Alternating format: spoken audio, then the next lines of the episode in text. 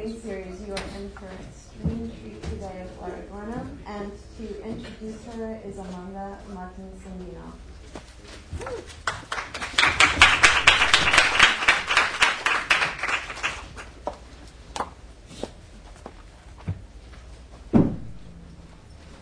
In the words of Lara, my work explores strategies of the grotesque as a portrayal to deconstructing, normalizing discourses about the human body. My pop saturated poems enact signs, bodies, and psyches in crisis with the rabid species of dark, hyperbolic humor. A visual riot, of pastiche detritus, abject burlesque floor shows, and other far fetched spectacles. I first became acquainted with the gurlesque and Lara Glenum's particular approach to this in your face approach to feminism at a 2009 Cultural Studies Association panel on the queerified body and autoethnographic poetics. The book Gurlesque, the new girly, grotesque, burlesque poetics was introduced by a panel of radical dyke theorists with a simple explanation. Every femme, woman, and girl needs to read Lara Glenum's introduction. Co-edited with the fabulously articulate Arielle Greenberg, Gurlesque as a book and as literary enactment enacted performance finds a place for the so-called low arts, aka objects and persons of female desire. By first recognizing that women's artistic pursuits and pleasures are often in and of themselves pushed to the margins of that which is accepted as high art. Think of the manner in which artists like Lady Gaga are brushed aside as pure pop, or how makeup tutorials are seen as capitalistically versus aesthetically themed. And secondly, demonstrating how these practices become sexualized. With My Little Kitty, with My Little Pony porn, for example, the Gurlesque offers an avenue for intergenerational female empowerment. And no, not the quiet kind. Glenum's four books of poetry define this aesthetic and political lifestyle by demonstrating the power inherent in this female practice of being disgusting, being cute, being a fuck happy slut. She further finds the joy in these acts in the manner in which the chronicling of femaleness is defiantly polyphonous. Best yet, she's also the recipient of a Fulbright and an NEA translation fellowship and teaches at the LSU MFA program, demonstrating that more than a few people recognize her brilliance and the significance of her aesthetic creations. It is with the grace of pleasure that I introduce the artist whose work David B. Applegate describes as a splattered fairy tale for today, a new flavor of poetic candy, and ultimately a pleasure to read. Please welcome the irrepressible Lara Glenum.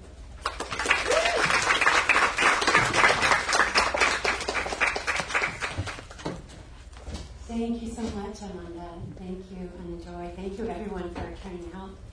It's lovely to see you. Um, since you hit on burlesque, I will actually start by reading the introduction to the second Gurlesque anthology.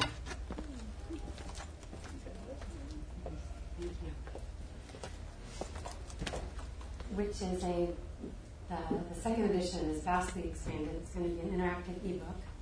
And whereas the first anthology, showcased 18 female poets and 20 visual artists, we now have uh, over 50 poets.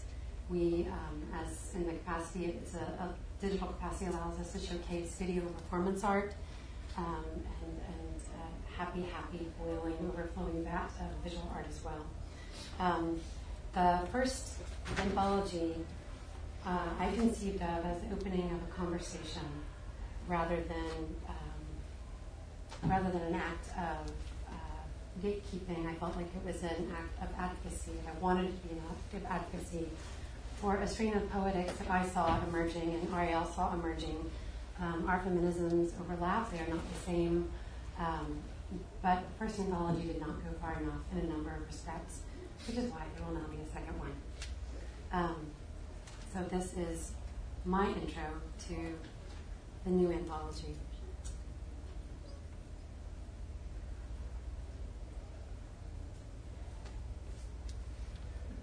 The Gurlesque is pitching girly ornaments at you like throwing stars, hurling its guts at you.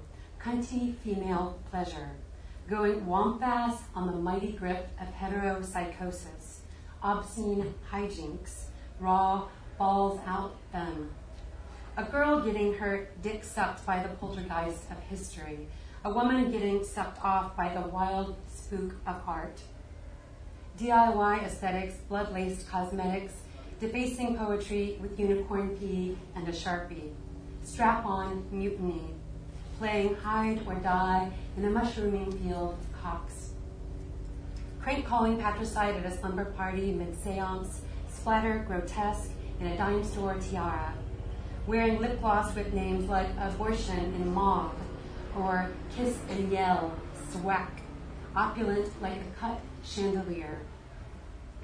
This is cuteness in conversation with violence, a sub-dom relationship between glitter and girly filth, a rack of poems topping you like an iced out power bottom.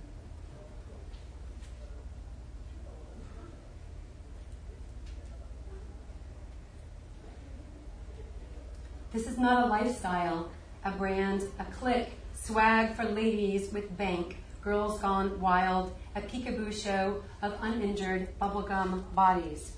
The straight squad, a heteronormative drill. This is not cool girl irony, lounging in a leopard print baby doll in the heart of the colonial mansion, unarmed. This is not a movement, an American phenomenon, or even a stable term.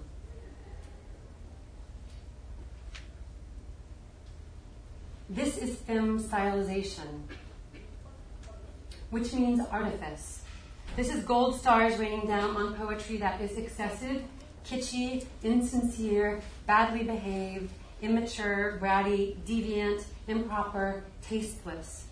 This is terminal noncompliance.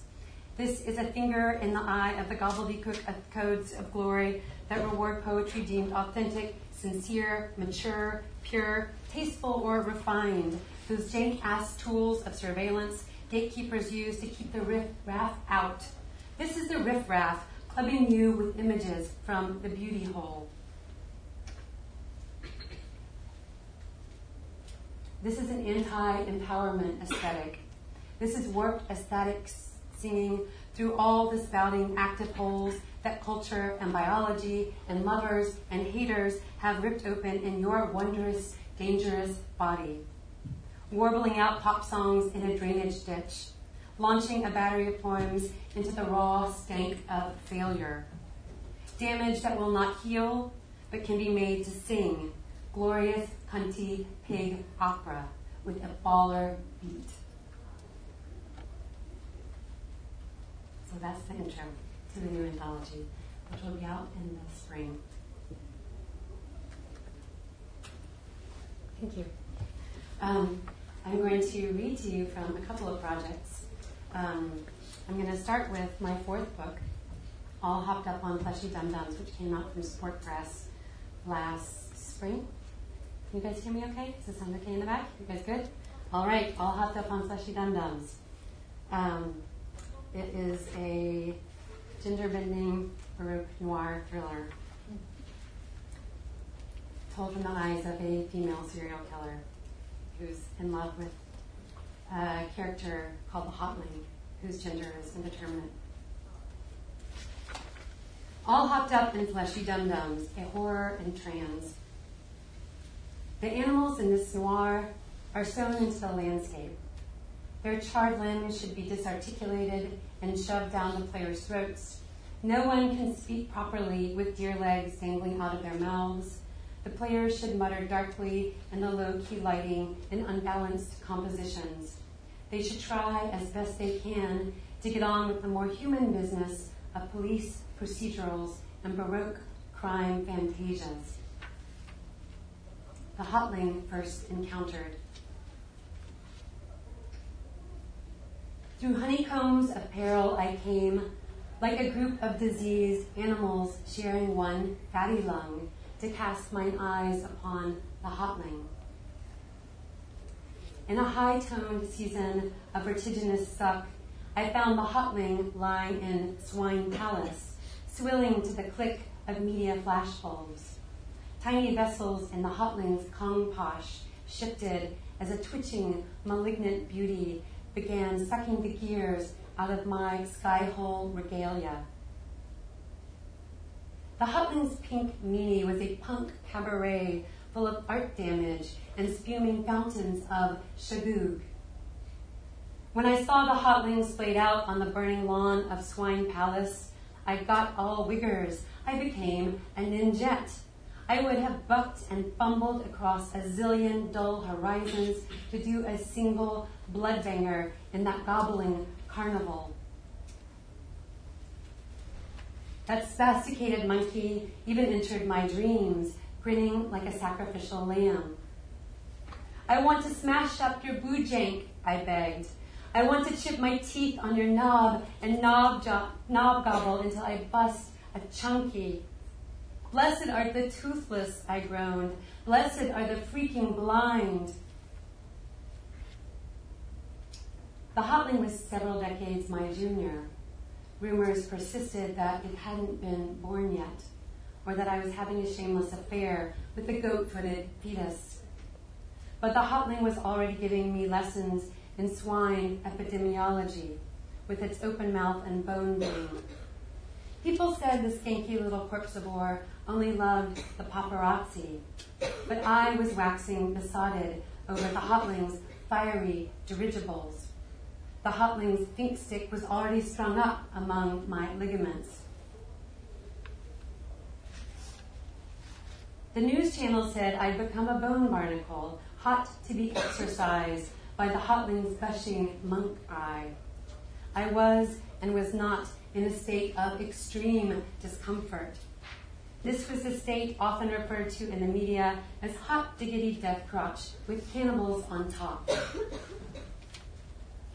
The grand opening of Swine Palace. My right eye was paranoid and hungry and saw cocks in the wallpaper. My left eye was the eye of childhood and feared the painted devils spilling out of the hotling's technorexic face. In those days, the hotling was oniric, strange, erotic, ambivalent, and cruel. On all fours, I lapped up the strange red skies that fell out of the hotling's cute maw, those starless abominations, and my fetal self-loathing bloomed on its flesh stalk. My ass wagged skyward, my tongue thickly frosted with shame gel. The ad campaign promoting the grand opening of Swine Palace involved days of aerial shows and images of smiling fetuses dragged across low-lying clouds by copulating airplanes. On the ground below, munchers and leaders arrived by the thousands and flung bloody fetus dolls at the hotling's star-crusted entourage. Someone planted a dripping root in the hotling's eyeless socket, and the sky spooged. The asshole sun shut out Luke's light. The hotling made a guest appearance at the Nerve Institute. Newsreels showed infected masses marching in formation on the torched out lawn of Swine Palace. At the charity ball thrown by cancer victims to raise money for decadent endeavors, the Hotling and I were seen perverting the landscape in our bold nudie suits. Amidst a drunken crowd of anemic swans and pigs in surgical masks, we performed a gunked up hoochie cha cha. Later that night, I was ogling sick with a hornacious case of horn colic, and I vandalized the hotling. That randy ventriloquist snot dog snapped at my cloud strewn eye. In torched out cities, I cried, each of my organs is a speech act, and other such punk ass melancholia. The hotling was nibbling and looking up, haunches tilted outward, grains sticking to its breast, grains of light sticking to its breastbone, when I broke my fist against its horny sternum. This made the front page. Rumors of a false nose. A door in the hotling's face was rumored to lead to some kind of soft core Shangri-La. The hotling space concealed a door. Through it, the masses surged, clutching coats of albino fox. The masses in the hotling space were a disfiguring cancer. The hotling space concealed a gilded door. Many times I walked straight through that door and into Snot Lagoon. A list of alleged crimes. It was alleged, it was alleged that I was given over to rococo excess, even on the most mundane of occasions. It was alleged that I was spotted at Hotel Q with the hotling skin tied around me like a geisha robe, and that I was attending secret meetings of the occult fornication club. It was alleged the hotling was a pathological fabrication and publicity stunt. It was alleged that I was a bizarre, poorly executed ad campaign jointly funded by the Hotling and Marcel Duchamp. It was alleged that I was a total brat and gender illusionist. It was alleged that I was rejecting the bold and the beautiful and advocating on behalf of the gaudy and the half decayed. It was alleged that I said the sentence like the body must decompose. It was alleged that I was a classic melancholic who loses the sight, who loses the object of desire while the object is still present. It was alleged that I called for the collapse of the pastoral or that my charred animals constituted some highly illegal form of pastoral. It was alleged that I marked the demise of sincerity. It was alleged that the hotling was utter kitsch and that I was a careerist hack who made loads on institutionalized anarchy. It was alleged I was a specific brand of female paranoia. It was alleged I was ventriloquizing my cunt in a sing-song voice at state sponsored dinners and functions, it was alleged that I was one monstrous cunt. The thrilling crimes.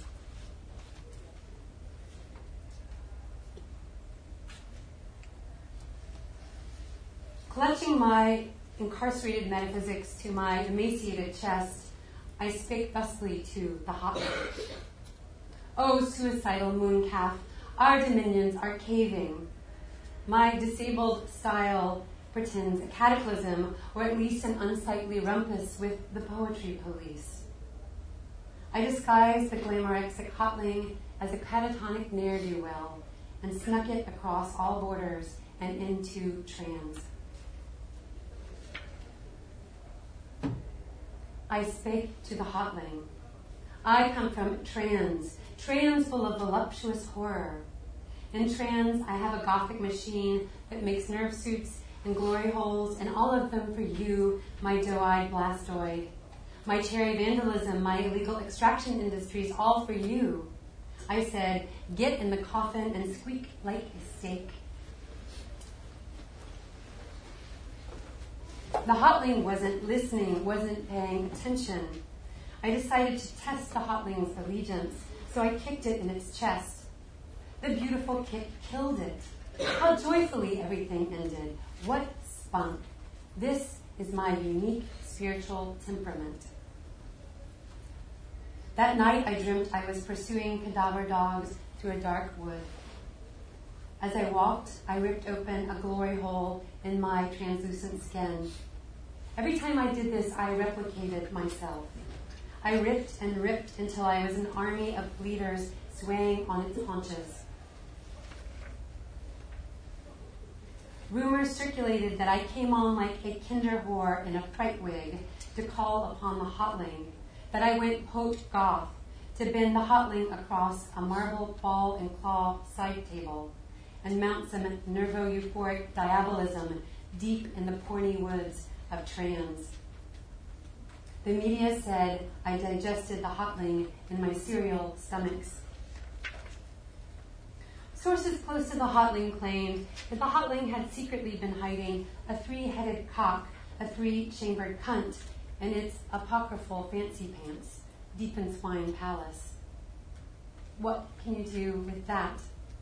Well, I can think of a thing or two.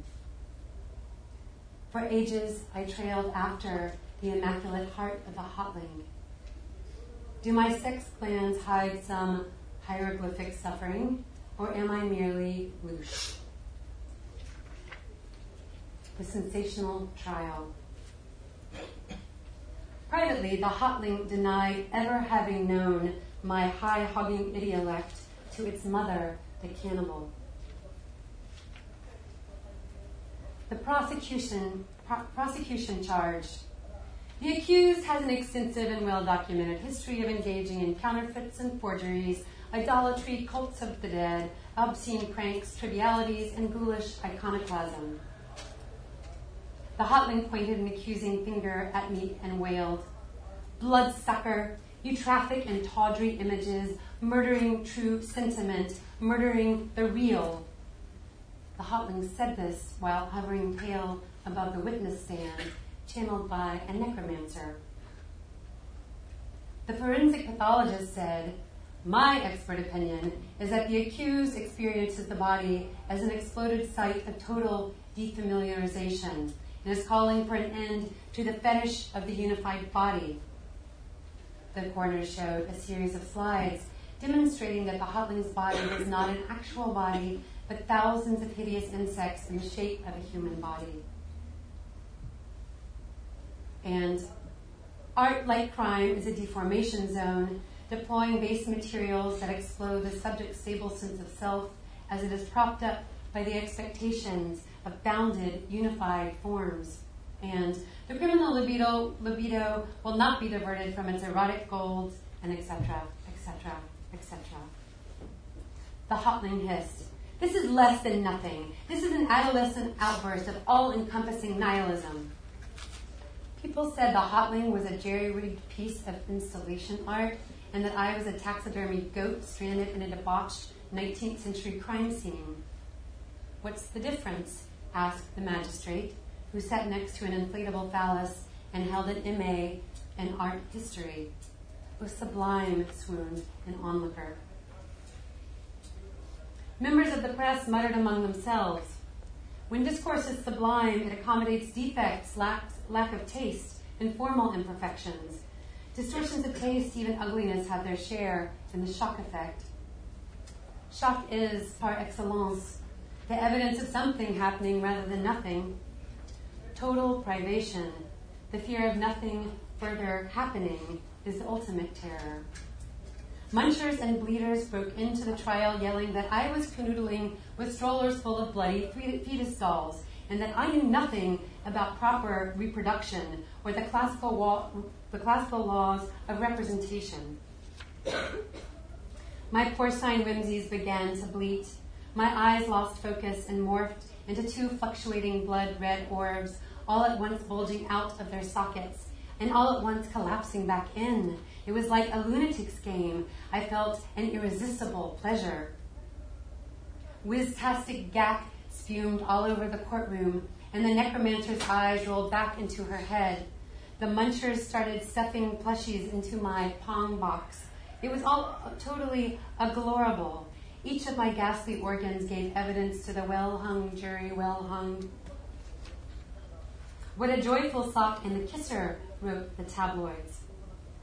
A licensed member of the obliterati stormed the stand.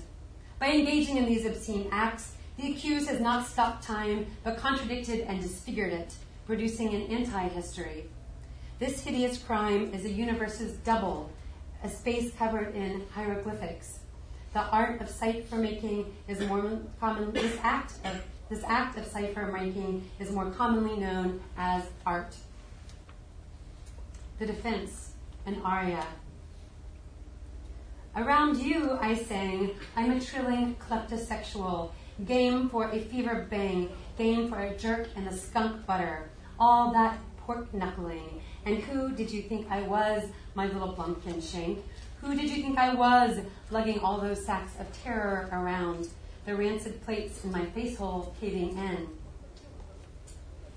A blood hole opened up in the ether, and the hotling climbed into the clock, climbed into the courtroom. My magic eye lollygagged on the hotling's crumb snatcher, and at once I was zogging speedy into the crush zone. I was crullerous and lamb shankered. Oh, leathermouth, the hotling moaned going all zoom, zoom, zoom, and zoinks, I caught that fur eel and ate it, smack in the middle of all that hot weasel wreckage. The verdict. Out of the crucible comes the serially, serially digested image on which the eye busts its funk knuckle and groans. The image is not a symptom of lack, the image is an excessive residue of being. For my performance, I won a hole in the head. For my critically acclaimed performance of The Hotling, I won a hole in the head. I was yawning into my handcuffs, strung up and hogtied to the name of the law. When out of the courtroom emerged the hotlings, several electric cocks, while I was still charred and skidding. The mongrel cock and all its mongrelloid dialects. I was allegedly all hopped up on fleshy dum-dums until another tired apocalypse limping along. Thank you.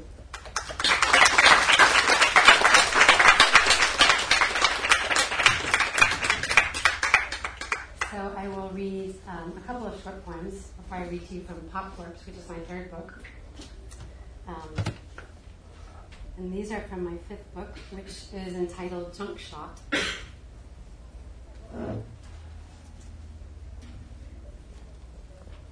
I am not girl material.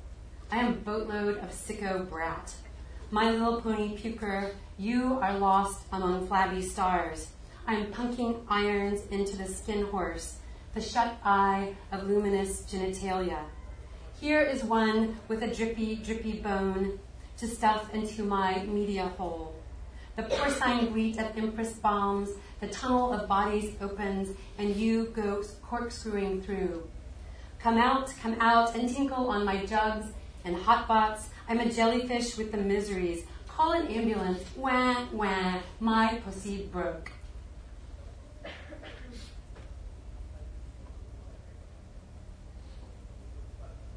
We are strapped to each other like some species of occult glamour.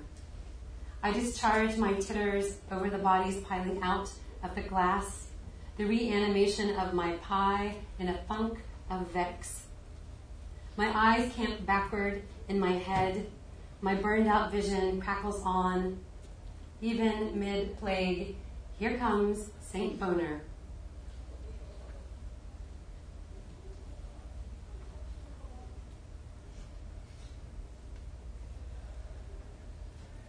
fizzling out in my strap on grief sickle, like a tap dancing squid in diamond studded Dior flats. See which part of me stiffens into the calcified ribs of a looted pleasure dome. See which part of me honks and falls away.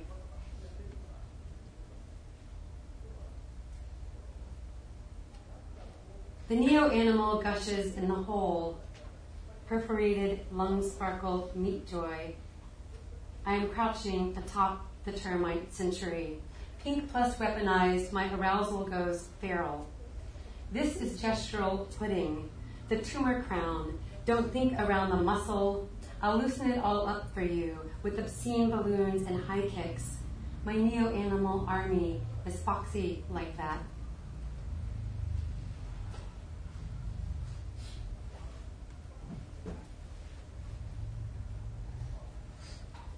Tuck in your giddy beef and foxy vertebrae. This place is gonna blow. In some autoerotic switcheroo, I gave up my ectoplasmic lingerie for a crack case of jelly legs, a wobbly hit of ether. In the raw, abused future, I'll suck you off at warp speed and tear the teaser gland out of you. Erased plus rising, I'll find you later in the book of useless organs, a muckalicious rat fink ultra mud.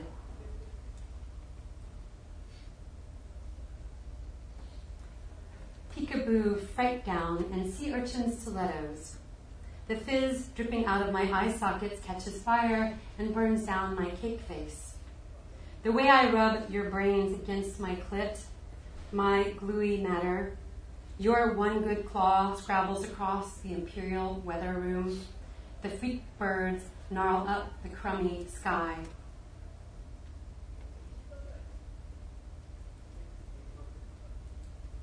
My flying lotus pot pie, the semiotic heel is covered in blood. My thighs wobble and honk, signs grow everywhere like hair. This is war, you little bitch ass babies. I drain my skin into a gigantic hairball. It rolls down the flaming hill and flattens you.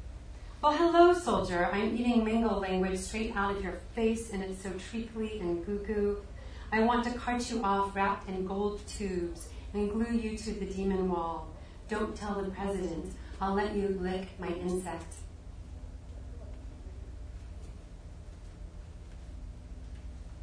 So that's just a bit from Junk Shop. So I'll end by reading with Pop Corpse. It's very hard for me. I didn't realize this. It's very hard for me to read in front of a stationary microphone. I'm part of me is it's part of it because I'm a teacher, and part of it is just like I'm used to ranging around the room um, like a pinball. So I keep I keep starting to leave the podium, um, but I'm still here. All right, Pop Corpse, my third book, um, is based on uh, it's a retelling of Hans Christian Andersen's The Little Mermaid. Anybody remember the general gist of the story? What's The Little Mermaid like? Sad. Sad. Why sad? What's the plot? She dies at the end. She, she dies at the end, she does die at the end. Before we get to the death at the end, general plot, anybody remember? Yeah. Um, she was in love with this prince, and then so she tried to get Legs to go and be with this prince, but he was in love with this other girl, and so then she dies and becomes Seafoam.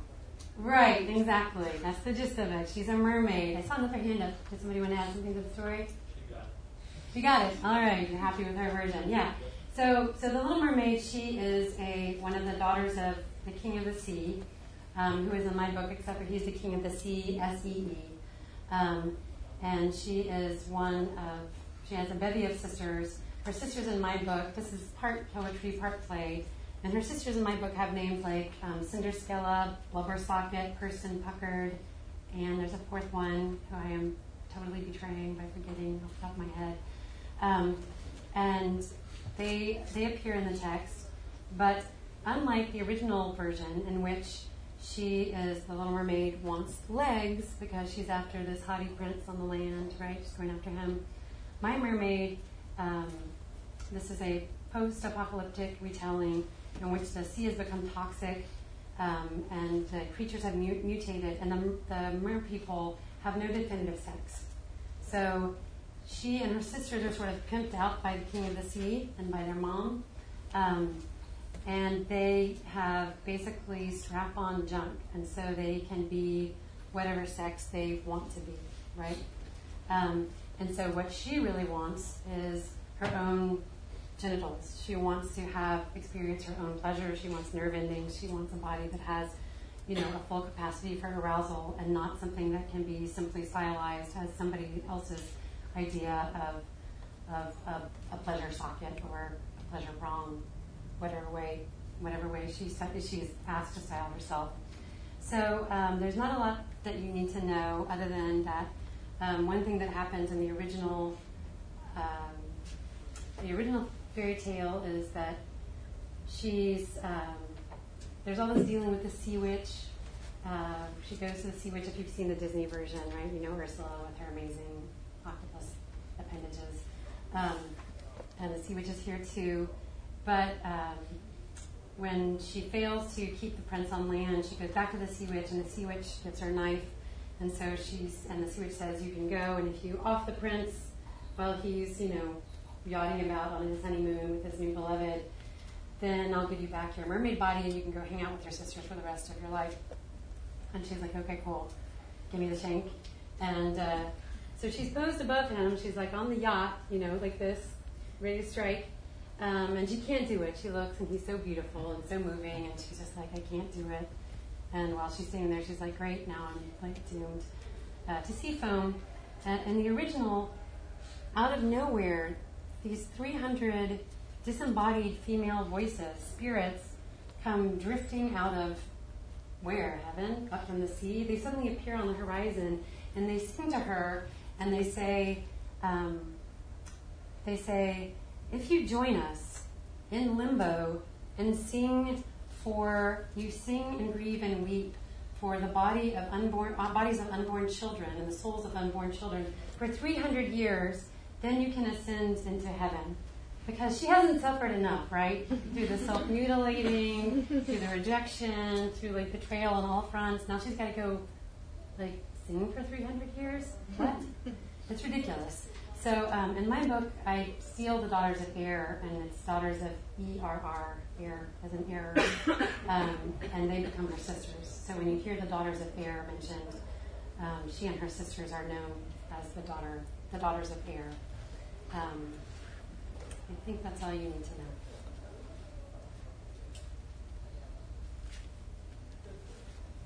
This poem is my vocal prosthesis. Scene there is no land, only floating islands of plastic garbage.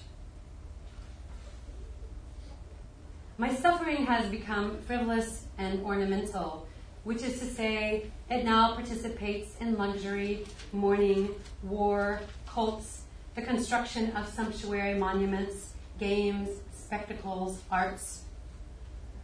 You are hereby invited to wars of attrition and other showstoppers to spectacles of ornament and excrement in undersea palaces festooned with horny mermaids. I am trying to speak in a different register, the register of candied decay, the filthy register of the half breed, which is my own. I am poorly made, willful, death leaning. I exhibit a failure to thrive, ill gendered and millenarian, my flesh accru- accrues and decomposes. I can die and die and die. Club me, opening score. The seal flesh, berserking in my pants, says no plus yes. My glass eye rolls across the wooden sea. The ha ha albino sky, rotting like meat in my throat. Sink your sea bunny fingers into my cremo dreamo seal meat ensorcel yourself forever in loaves of haughty blubber. Well, a mermaid is made of seal meat. A mermaid with a chopped off tail is all holes open to what ebbs loops through the red tubes. The clouds are the colon of forgetting. The mermaid is the forgetting of the colon plus piss tube plus snatch. Oh, mighty fuckable, I'm cutting off my own fishtail plug up my wild valves with your skeet lotion, with your shiny metal fingers. Here comes some marvelous deformation crawling toward you in a human suit. A mermaid is supposed to be all sea foam, pneumatic tits plus opaline hair, posed in rococo technicolor coral reefs, with sprightly sea cucumbers and sweet pink jellies, a cuntless dumpling. I am so hungry for cock, I am nothing but cunt. Oh. Then there are what my mother lovingly refers to as the typos. There are a lot of visual elements to the book. Goo Goo Lagoon. A single spotlight on Triple X. Triple X is the name of the mermaid, obviously, Triple X being the porn signifier, but also the idea of having an extra and uh, excessive chromosome. A single spotlight on Triple X lying on a divan, and a rococo undersea salon full of kitschy trinkets. Her appearance, everything about the scene should appear excessive and slightly off. The emphasis is on artifice and the unnatural. Triple X looks bored plus distracted. Her room is full of Baroque oceanic taxidermy. She is fidgeting with some kind of small vessel or ornament. Triple X. My father is a gilligobber and the king of the sea. In his Freakopolis, the liquid children do not go in for Cusley Wusley mooncalves, but I sure do. This is disgusto neophilia, say the daughters of air.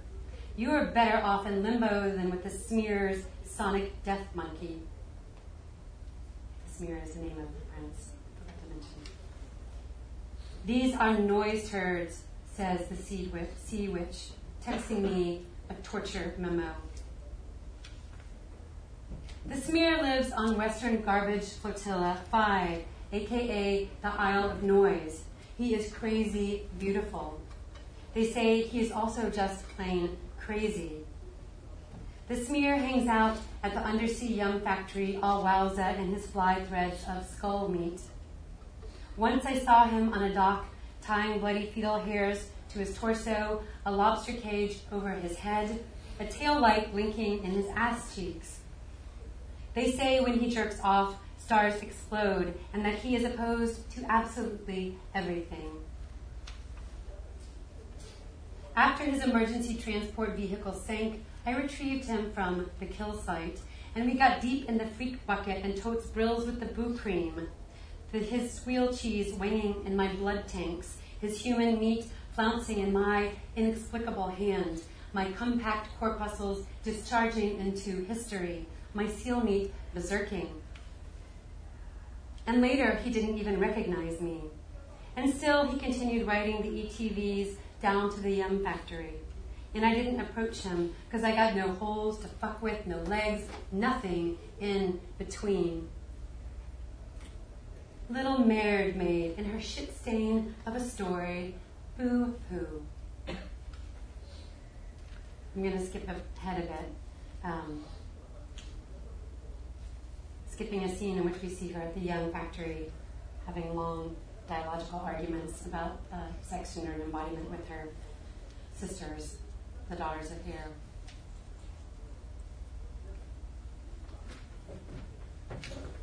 Um, the thing to know before I read from this section is that there's, uh, we also discover in the meantime that uh, Triple X is, um, is a webcam girl, and she is, um, she repeatedly turns on her cam, goes online, turns on her cam, and she has a drill set, and she's constantly drilling holes into her body. So she's a self cutter and a mutilator and a cam girl.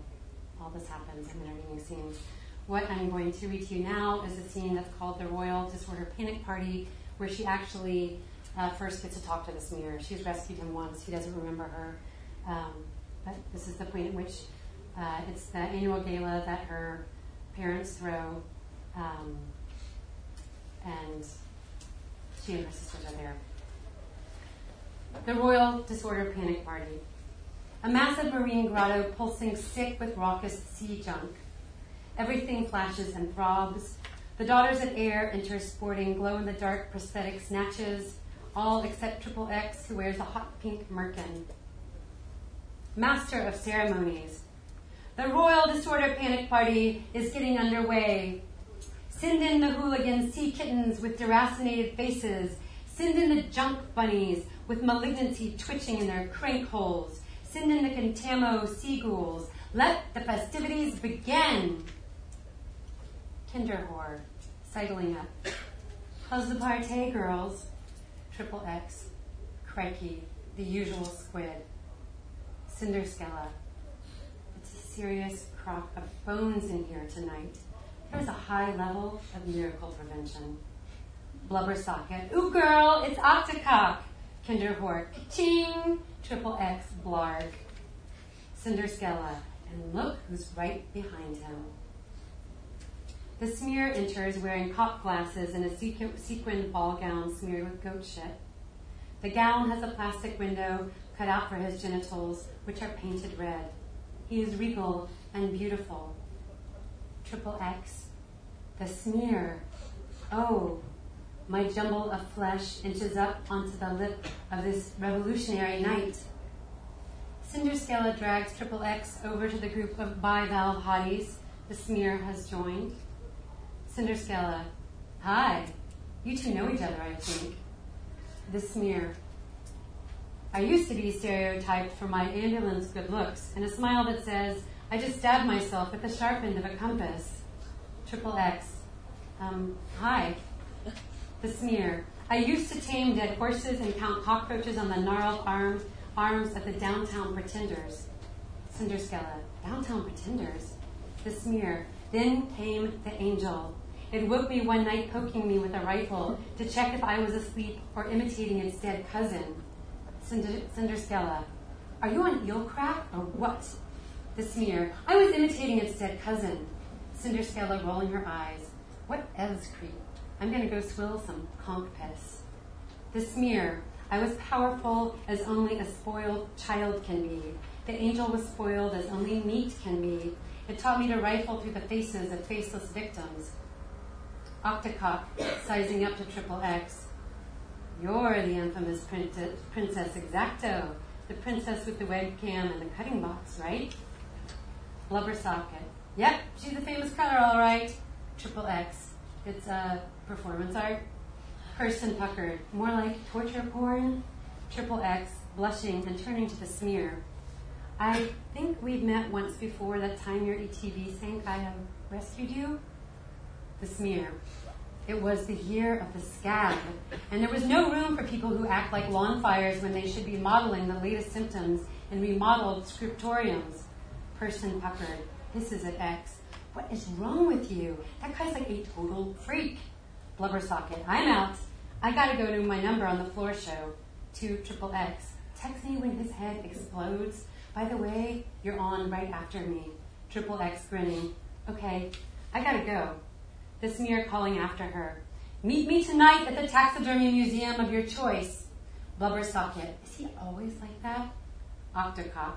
Only when he's rumored to have been alone for five weeks straight, watching seal porn and smoking his own burnt cum.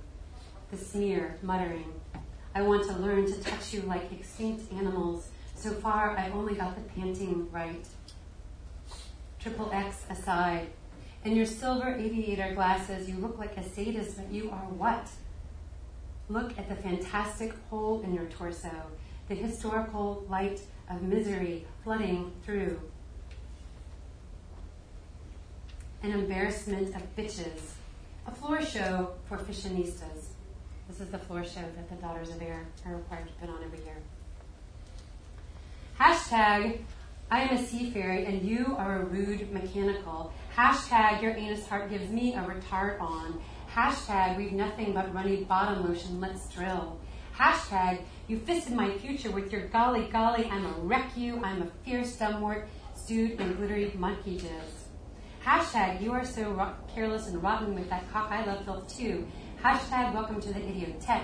Hashtag a girl is a spectacle is a pot of licky holes right for your buttery reaming. Hashtag shave off my mouth like a bunion Make me a hairless wonder, sir. Hide the whole alpha bee while I queen off to vermin humping in a wig. Hashtag I am needy bats. Hashtag, hashtag bozo, I need you. My clit lolling at, out, muckling, heartfelt. Pop my dumpling, please. Hashtag queen of dum-dums and holy war whistles. I am eating out my own chest in silent jubilation. Hashtag no one smiles this much blood. Hashtag I am a teen witch. Hashtag, oops, I dropped my eyes inside your boy panties and got a retard on. Hashtag lols. Hashtag, I am a teen witch. Hashtag, our shelled bodies record a history of the final wars. Hashtag, put your boss hog on my boss gloss and crush me with your phenomenal junk. Hashtag, I twinkle hot. You have retarded my days into a, narcolep- a narcoleptic stammer, a labial hiccup.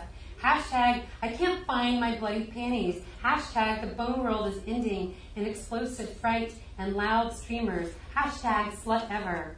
Hashtag, hi, I just met you and here we are, two hot twinks fucking on a benthic brain fart. Thank you.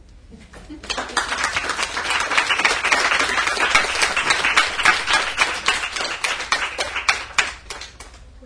happy to answer questions. Anyone has any? Yeah. What, what inspired uh, this one? Were you just reading The Little Mermaid and wanted to like basically reimagine it, deconstruct it in a way? What inspired it? Um, you know, fairy tales. I mean, I'm very interested in fairy tales in general um, because they're cultural material that we receive before we have any filters in place. I mean, not that we don't have filters in place as children, but they're sort of like um, they're more ambiently in place, right? And so I'm interested in the idea that uh, with this story, what stuck with me was the aspects of self mutilation, the very obvious, obvious, like ridiculously obvious um, metaphor of uh, a, a, female figure going after a cis man and um, gouging her, being willing to gouge out her tongue and to cut off her body and to acquire legs. In the fairy tale, she loses her tongue, so she loses her voice, and it says that with every step she takes, uh, it feels like she's walking on knives. right? So the sacrifice is huge. Um, and then it all just goes like from shit to shit to shit, like it's just like a total wash for her. So the way in which this material seemed to be irredeemable and the layers of suffering, like I said, with the daughters of Er, like who hadn't even been in the story coming into the end, to redeem the narrative, like this is not a redeemable narrative for me. So um, it's impossible for me not to want to get in there and torque it and like redeem that sucker, um, or at least like twist it and um, twist it and torque it out of its origin, like its sort of uh, originating sockets. If that makes sense. Yeah. the way you write is like packed full. I have to come over here. I'm sorry. That's okay. The way you uh, were reading it, it's like packed full of very specific words. Mm-hmm. Do you write in like a flurry and then like revise and take a bunch of stuff out, or do you go like line by line really slowly and choose everything? That's an interesting question. The way I write, um, my process is generally there are a couple things going on. Um, at the level of language, we're all constantly moving through veils of language, right? There's like whatever's coming across your social media feed, there's what's coming on radios that you are purposely tuned into, radios that are playing when you're like out moving about the world, there's dialogue that you're a party to that you overhear, like there's just veils and veils and veils of language. And so for me, I'm not someone who writes all the time, um, but I get into a space in which words start feeling tactile to me. So I hear, I start hearing words and they start sounding sticky. So I hear a word, I jot it down. I hear another word, I jot it down. It's all on one page. I start filling up the page. The words start sticking to each other. And I'm like, look at these amazing, sticky, hot, sticky words. Like clearly I will write pages and pages out of this. And inevitably I write one dense poem from it. Um, but I write in spurts, I write in streaks. And, um, but I'm also just like, uh, a, just like a relentless editor, a relentless editor, because the sound is so important to me. what it looks like on the page, the way the material, you can't see it because you're in the audience, but like um, my poems are pretty highly spatialized. This is mild compared to what Blackbirds looks like, which has a lot of visual detritus um, floating through. Um, and so it, it, it, matters a lot to me. Um, and it's very, very hard to get the sequencing to where I want it to be. And even like I'm starting to feel like Walt Whitman. Like as I read my material, I'm like, I need to go back and rewrite. I need to go back and rewrite this. Um, so it's both. I write tweets and I edit like crazy. Yeah. Um, being a feminist artist, how do you deal with your art being misunderstood by like, or hypersexualized or misunderstood by like the male gaze, or altered in a way that you don't intend it to be? Well, that's a good question, and the question is like how I would know that was happening. Um, I'm super aware of that, uh, of that possibility.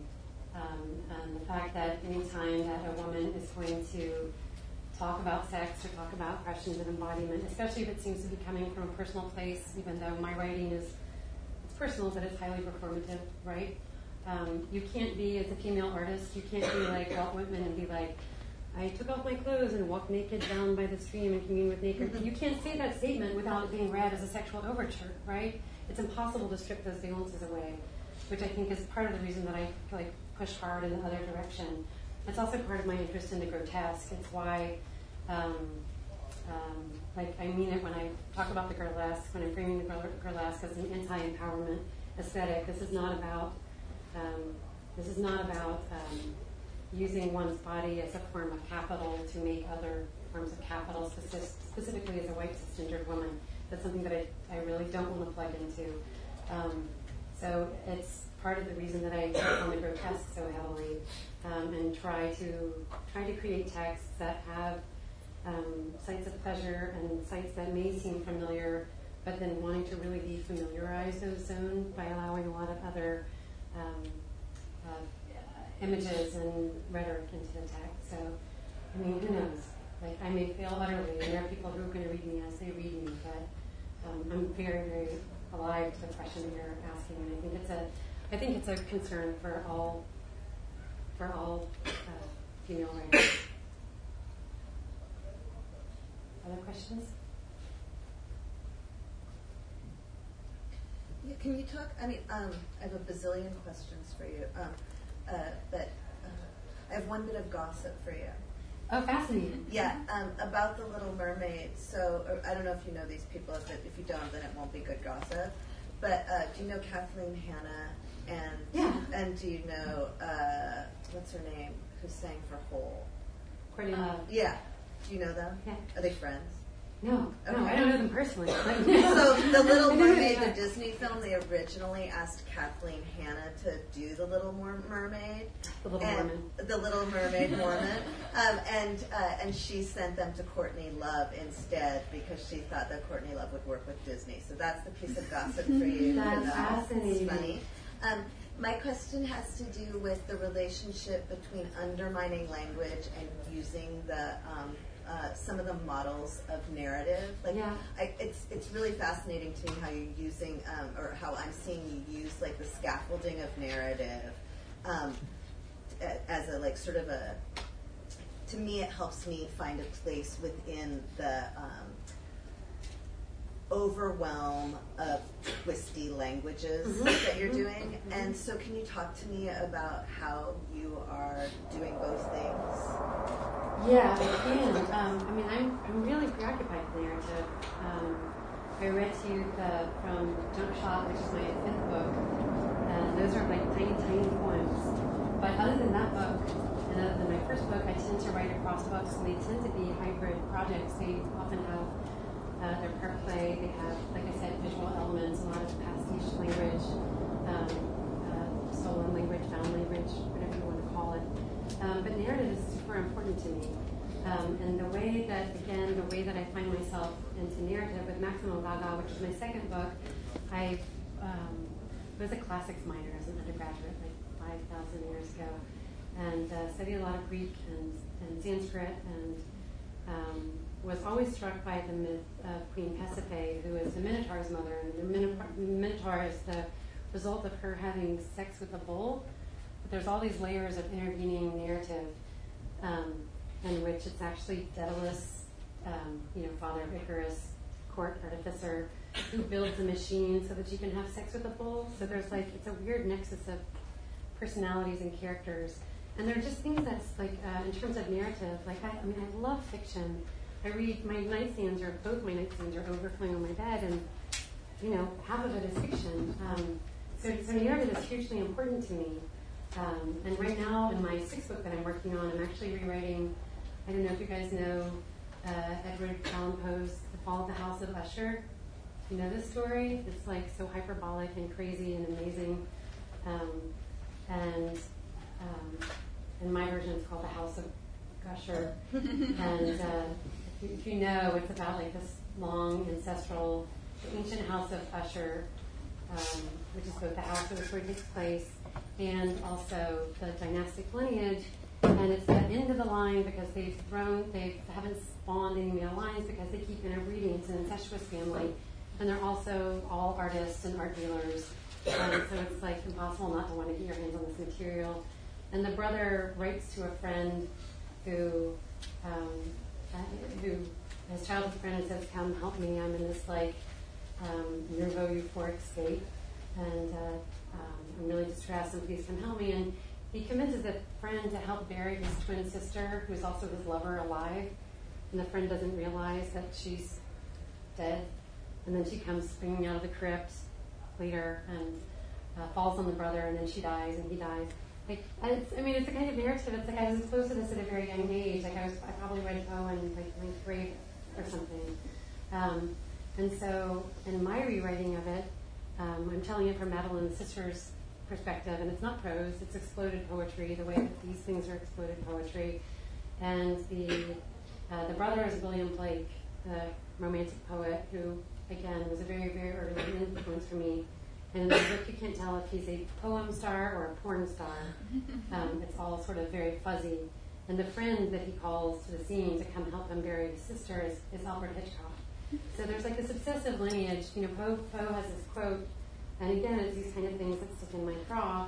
Poe has this quote, which I'm going to botch, um, that there is no more, uh, there's no more universally poetic and beautiful topic in the world than the subject of a beautiful dead woman or something. and so, in the face of like the murdered women of Juarez and domestic violence and um, revenge porn and um, um, sexual assault. Like it's a very dam- it's very dangerous and damaging kind of thing to say.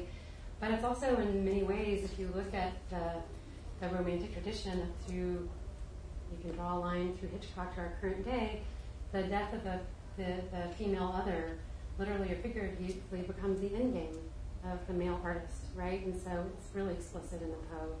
Um, it's very explicit in Hitchcock, obviously Psycho with Vertigo. And, I mean, I say this as someone who loves Hitchcock, um, but the relationship was very deeply conflicted for me. So the narratives I tend to write out of are, um, um, I tend to be drawing on narratives that I've been invested on for a very, very long time and have a super conflicted relationship with. So, yeah, I don't know if that answers your question, but um, it's a, com- I mean, narrative is a compulsion for me as much as bending the words on the page and listening to the play. I think that conflicted relationship part is like the it's it's like the um, it's the hinge or the bridge. It has you know it has to be a conflicted relationship to be doing both of those to be needing to stage both of those um, with Yeah. both of those techniques. Right, and to have that much productive energy to behind it. Yeah. Absolutely. Absolutely. Other questions? Yeah. So are you talking about um, focusing your works on other things that you've read, like The Little Mermaid and The Fall of the House of Usher? Yeah. How do you um, connect it with readers who maybe haven't read these pieces that you're talking about? That's a really good question. Um, that's a really good question, and I try to be. Um, I mean, I think it's the kind of thing that anybody who's working with narrative, whether they're fiction or poetry, it's like how much handholding do you do when it comes to cultural references, whether it's the arc of a story that you're fan fictioning, right, or whether it's simply cultural material, background material you're referencing. How much do you give, um, and how much do you assume a reader knows? And and I don't know that there's a clear answer to that. Um, I know that it's something that I try to pay a lot of attention to, and that I also assume that I want the text to work, like especially the, the Usher Gusher text I'm working on now, which comes from, I was at a conference uh, a couple of years ago, and there were these two uh, well-known male experimental poets, and they said something about um, experimental female poets, uh, blah, blah, blah, said one poet, and the other one said, oh, they don't write poems, they're just cunt gushers. And I was like, I'm a cunt gusher. I was like, I'm going to take that. I'm like going to mobilize your mind. Um, so, so all this to say, like, I want when someone reads this, um, it's, it's actually called Rehearsal Through Extinct Anatomies, the House of Gusher project. When, it, when someone reads Rehearsal Through Extinct Anatomies, I want them to be able to move through it even if they have no clue. Even if they're not a Hitchcock fan, they don't know the reference material. The material has got to be strong enough and compelling enough in its own universe um, and all these interlocking spheres of characters and language and practices that they, it has to it has to move um, for someone who doesn't know. Um, and if someone's interested, then they might go back and find the original. And then there's going to be some swath of the audience who knows or remembers dimly, you know. Um, but I think it's my responsibility to not um, not have my text exist in an exclusively parasitic relationship, not to entail that knowledge, like to make that sucker move. Yeah. Other questions? Maybe you have one more question. Yes. Just knowing the maybe the room a little bit, and then I'll, I'll, I'll stop. But um, what's the difference for you between um, reading work, or uh, when people say that I'm offended by your work, and people say I'm freaked out by your work? And, and do you judge what? And, and I'm thinking because I bet you there's probably people in this room who might not have ever like or that often ever even heard the word cunt out loud Yeah. especially not in a formal setting Yeah. and over and over again in a poem and definitely not to do with the little mermaid you know what i mean like we just Yeah. don't say cunt and the little mermaid in the same room you know what i mean so and then like and then that, that attached to your body so so i'm thinking like some people might be like oh my god that was so offensive and like i needed a trigger warning for that and other people might be like wow i'm really freaked out how do you deal with the balancing of um, uh, what, what do you think about with the balancing of uh, making people uncomfortable? Um, I think that for me, the art that compels me the most, and I think that the way that I work as an artist is that most of the art that uh, really engages me, engages me over months and years, um, is art that does make me uncomfortable. Because I think that one of the great things that art does is it has the ability to sort of like reach its hands into us and pull out the wiring of our social coding and our expectations of, of what a poem can be, what a language can be, um, what a body can be, the body of the text, the body of the human. Like I think art has this radical capacity for unmaking. Um, and I don't, I, I, take that very, very seriously. I'm not someone who thinks that art is um, simply ornamental, even though I'm very interested in the idea of ornament excessive ornamentation in the Baroque.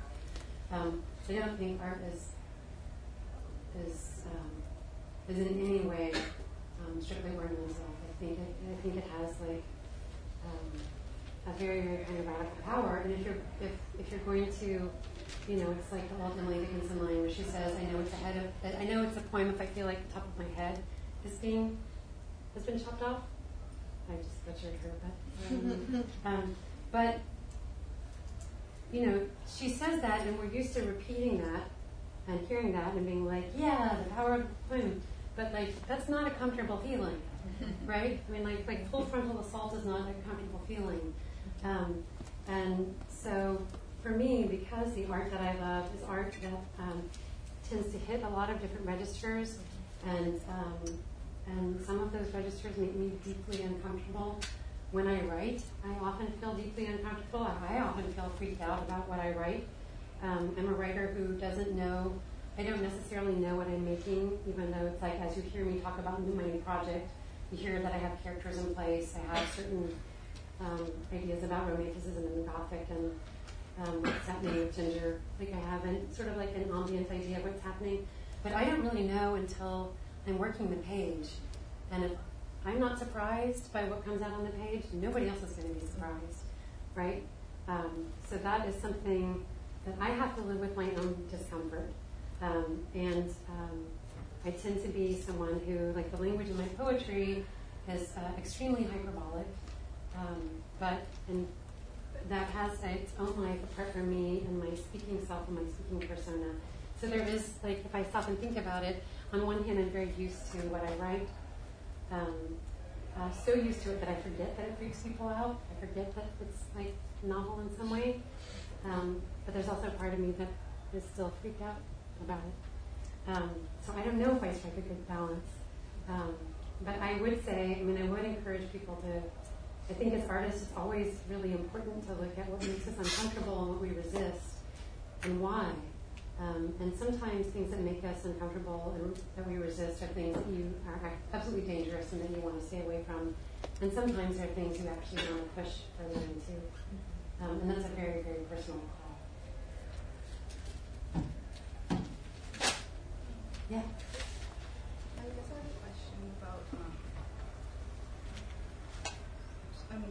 Said to me, you said like using one's body as a form of capital and dismantling that idea. And I'm wondering about the role of like fantasy and the speculative in doing that and whether um, you've ever worked in like explicitly personal form and like what do you think is like possible within each kind of have I ever worked in explicitly personal form? Yeah, like, yeah, like use or like perform your own body explicitly. So. Um, that's a really good question because I don't understand always where my art begins and where I end. Um, and because the material, my uh, my work is like obviously I'm very interested in artifice, right? Um, and it's sort of archly performative, but at the same time, uh, the core of my preoccupations is like on radical display and the core of my struggles and obsessions. I'm a, I'm a writer who writes by their own, via their own preoccupations and obsessions, which um, is productive for me. Um, so it all feels very personal to me, even though it feels very staged and is like actually formally because there's so much playwriting that happens. There is actually a lot of staging. Um, it still feels very it feels very personal to me. So are, are you asking like for a more um, a more what we would consider a confessional mode in which the eye, the eye, we have this idea that the eye is transparent. Yeah. Um, I guess I, I guess I don't believe that the eye can ever be transparent. I think that the eye is, um, um, I think that that that one can that making the eye transparent is a stylistic choice. Um, to say that the same way that occluding or staging the eye or pluralizing the eye, there's a lot of different things that one can do with an eye, and that making it transparent is is really more about style. Um, than, than anything, and there's certain reasons. There's a lot of writing that I really value that has a very has a very transparent eye stylistically, um, and I tend to, I think because I I both am drawn to and mistrust spectacle um, and um, works of sort of faulting imagination but I'm drawn to that space. Um, but that's just a personal proclivity personal proclivity. I mean, certainly when I read to you something like the intro to the gurlesque anthology, that's very close to, I mean, it's kind of mutinous, but um, that's pretty close to a more transparent eye.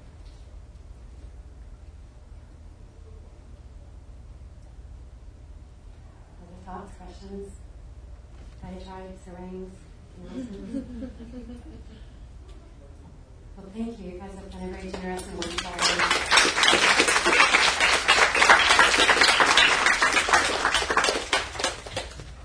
Do you have any books for sale? I don't. I see you guys have the first edition of the Gurlesque Anthology.